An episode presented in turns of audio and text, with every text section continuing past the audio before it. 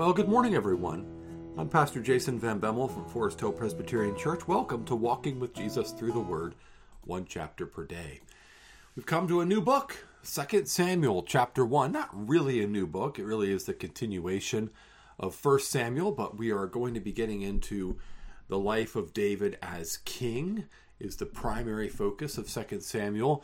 And the, the turning point really from First Samuel to Second Samuel is the death of King Saul, which happened at the end of First Samuel. Let's pray and ask the Lord's help as we dig into his word today.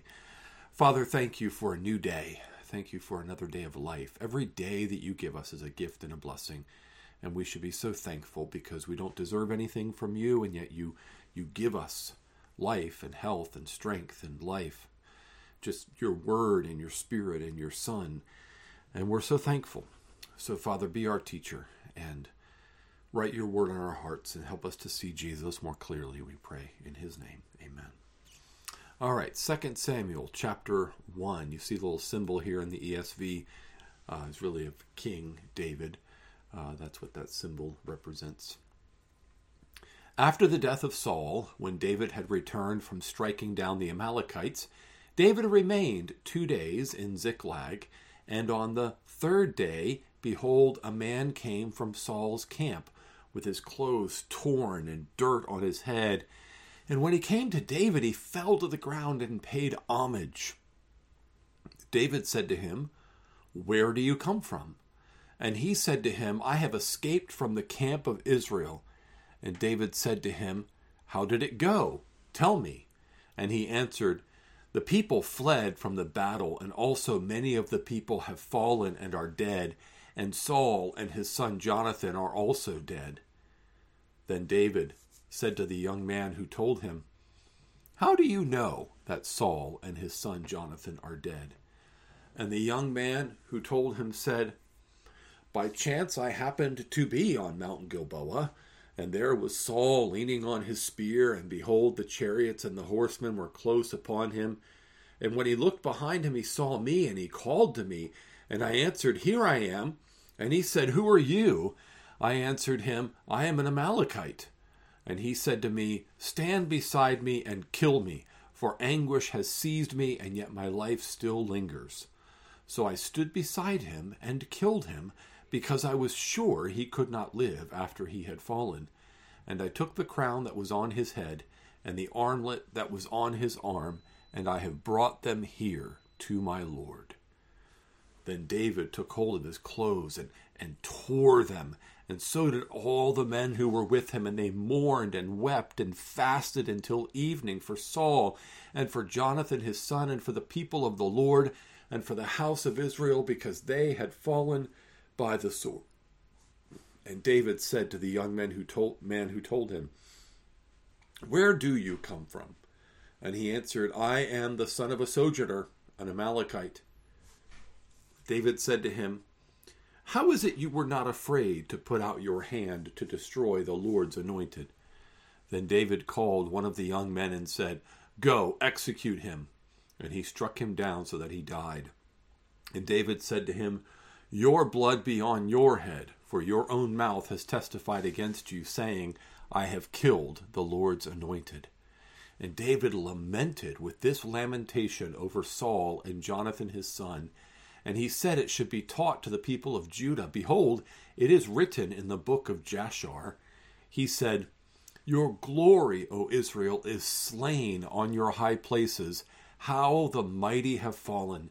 Tell it not in Gath. Publish it not in the streets of Ashkelon, lest the daughters of, Z- of the Philistines rejoice, lest the daughters of the uncircumcised exult. You mountains of Gilboa, let there be no dew or rain upon you, nor fields of offerings. For there the shield of the mighty was defiled, the shield of Saul not anointed with oil. From the blood of the slain, from the fat of the mighty, the bow of Jonathan turned not back, and the sword of Saul returned not empty. Saul and Jonathan, beloved and lovely in life and in death. They were not divided. They were swifter than eagles. They were stronger than lions. You daughters of Israel, weep over Saul, who clothed you luxuriously, luxuriously in scarlet, who put ornaments of gold on your apparel.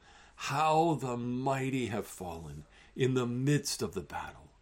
Jonathan lies, slain on your high places. I am distressed for you, my brother Jonathan. Very pleasant have you been to me.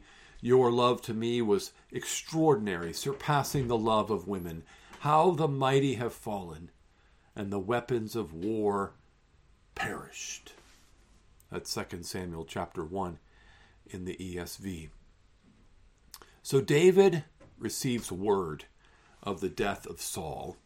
And there's two things to note, I think, in particular about this account. One is, of course, how surprising it is, perhaps, that David would so deeply and so sincerely grieve for the death of Saul when Saul had been hunting him down for years. We might think David should rejoice because the man who was hunting him down is dead. Clearly, this Amalekite who brought David this news expected David to rejoice over the death of Saul. After all, he brought David the crown that was on his head and the armlet that was on his arm, a gold armlet that would have signified him as king, brought them to David, thinking that he would get gratitude and that David would be overjoyed that the king was dead, and so people would, would hail David as the new king. But David is grieved. He, he laments sincerely and longly, and he even writes a lament to be sung throughout Judah. So that's a surprising thing.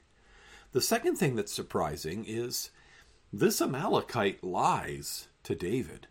Don't miss that. If you were with us two days ago when we did First Samuel thirty-one, you'll know that what actually happened to Saul is that he fell in battle and he was dying, and he asked his armor-bearer, no Amalekite, but an Israelite, he asked his armor-bearer to strike him down, and his armor-bearer said, "No, I can't do that." And it, and so Saul fell on his own sword and he died. And so Saul was not killed by this Amalekite. So we might ask, then why would the Amalekite lie? I think for the same reason that he took the crown and the armlet. It's evidently the Amalekite was the first one to come upon Saul's dead body. And he took the crown and the armlet and he brought it to David. And that's the same reason why he lied, saying that he was the one who killed David. He thought he would get a reward.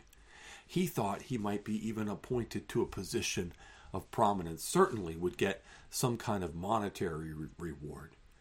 But as it is, David had him executed because by his own testimony, he said that he struck down the Lord's anointed, and that he should not have done. Dave, Saul's armor-bearer refused to do it because it was wrong.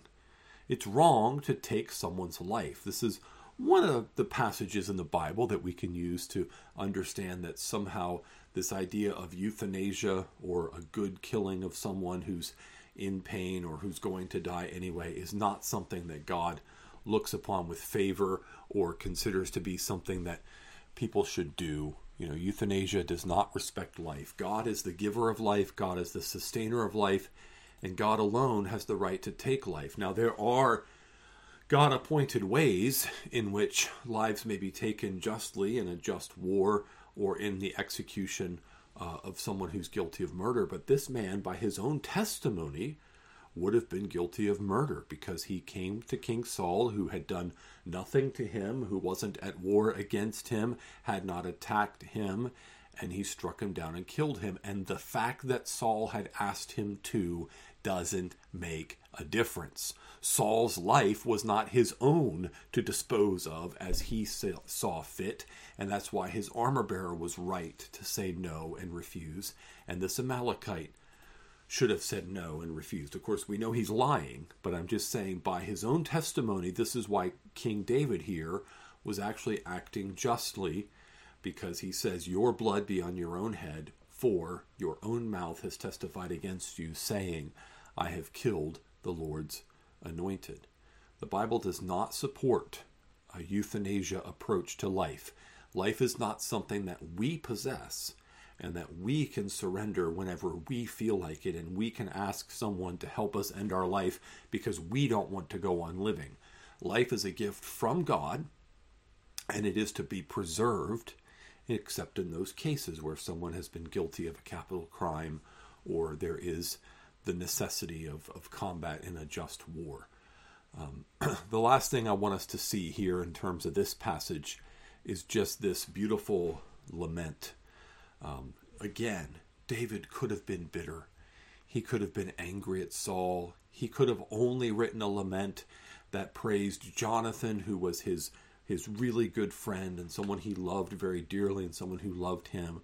But no, he praises and laments Saul and Jonathan together, because he acknowledges that Saul was the Lord's anointed and that Saul was greatly used of God to do good things in the lives of Israel. He doesn't, he doesn't spurn Saul, even though Saul had done wrong to him. He doesn't hold that grudge, and in death, he he forgives, and he sings praises in this lament to Saul. So, where do we see Jesus here? Well, Jesus is the just and holy King who is sovereign over this whole situation and is working out his plan for his people. David here is a type of Christ, one who is going to be made king, uh, and one who is going to be the man after God's own heart. He's initially rejected by God's people and by God's anointed leaders, but yet he is still going to be made king. And Jesus, in the same way, was rejected by the leadership of God's people, rejected by God's anointed leaders, and yet he still ends up being made king. And, and how can we apply this passage to our lives? Well, we can trust God's sovereign hand in everything. We cannot hold a grudge against people who have wronged us, but, but recognize them as those who are made in God's image. And if they're a believer, someone who's called by God and anointed by the Holy Spirit as a brother or sister in Christ, they may have wronged us. There may be some disagreement. There may be something that is not right that was done, but we cannot hold a grudge. We cannot try to seek revenge. We cannot Uh, just go around, you know, being being upset. We have to be willing to forgive. We have to be willing to honor those whom God has called to himself. Uh, and, and I also think that it's important for us to see the value of life here. And so we should be we should be pro-life in all aspects of our life, including being against euthanasia um, as something that doesn't please God and doesn't treat human life as what it is, which is a gift from God that God alone has sovereignty over. All right, well, tomorrow, Lord willing, we'll go right into Second Samuel chapter two. Hope you can join me for that. And as always, have a blessed day in the Lord. Let's pray, actually. Father, thank you for what you've taught us in this passage. Father, help us to apply it to our hearts and lives. Help us to live as those who know that our life is a precious gift from you, not to be thrown away or taken lightly. Help us to honor those whom you have honored with salvation and life. Help us to follow after King Jesus, our chosen and anointed King, who leads us on in this life. Help us to trust him through all the ups and downs of life, no matter what may come. We pray this in Jesus' name. Amen. Amen. I'll see you tomorrow.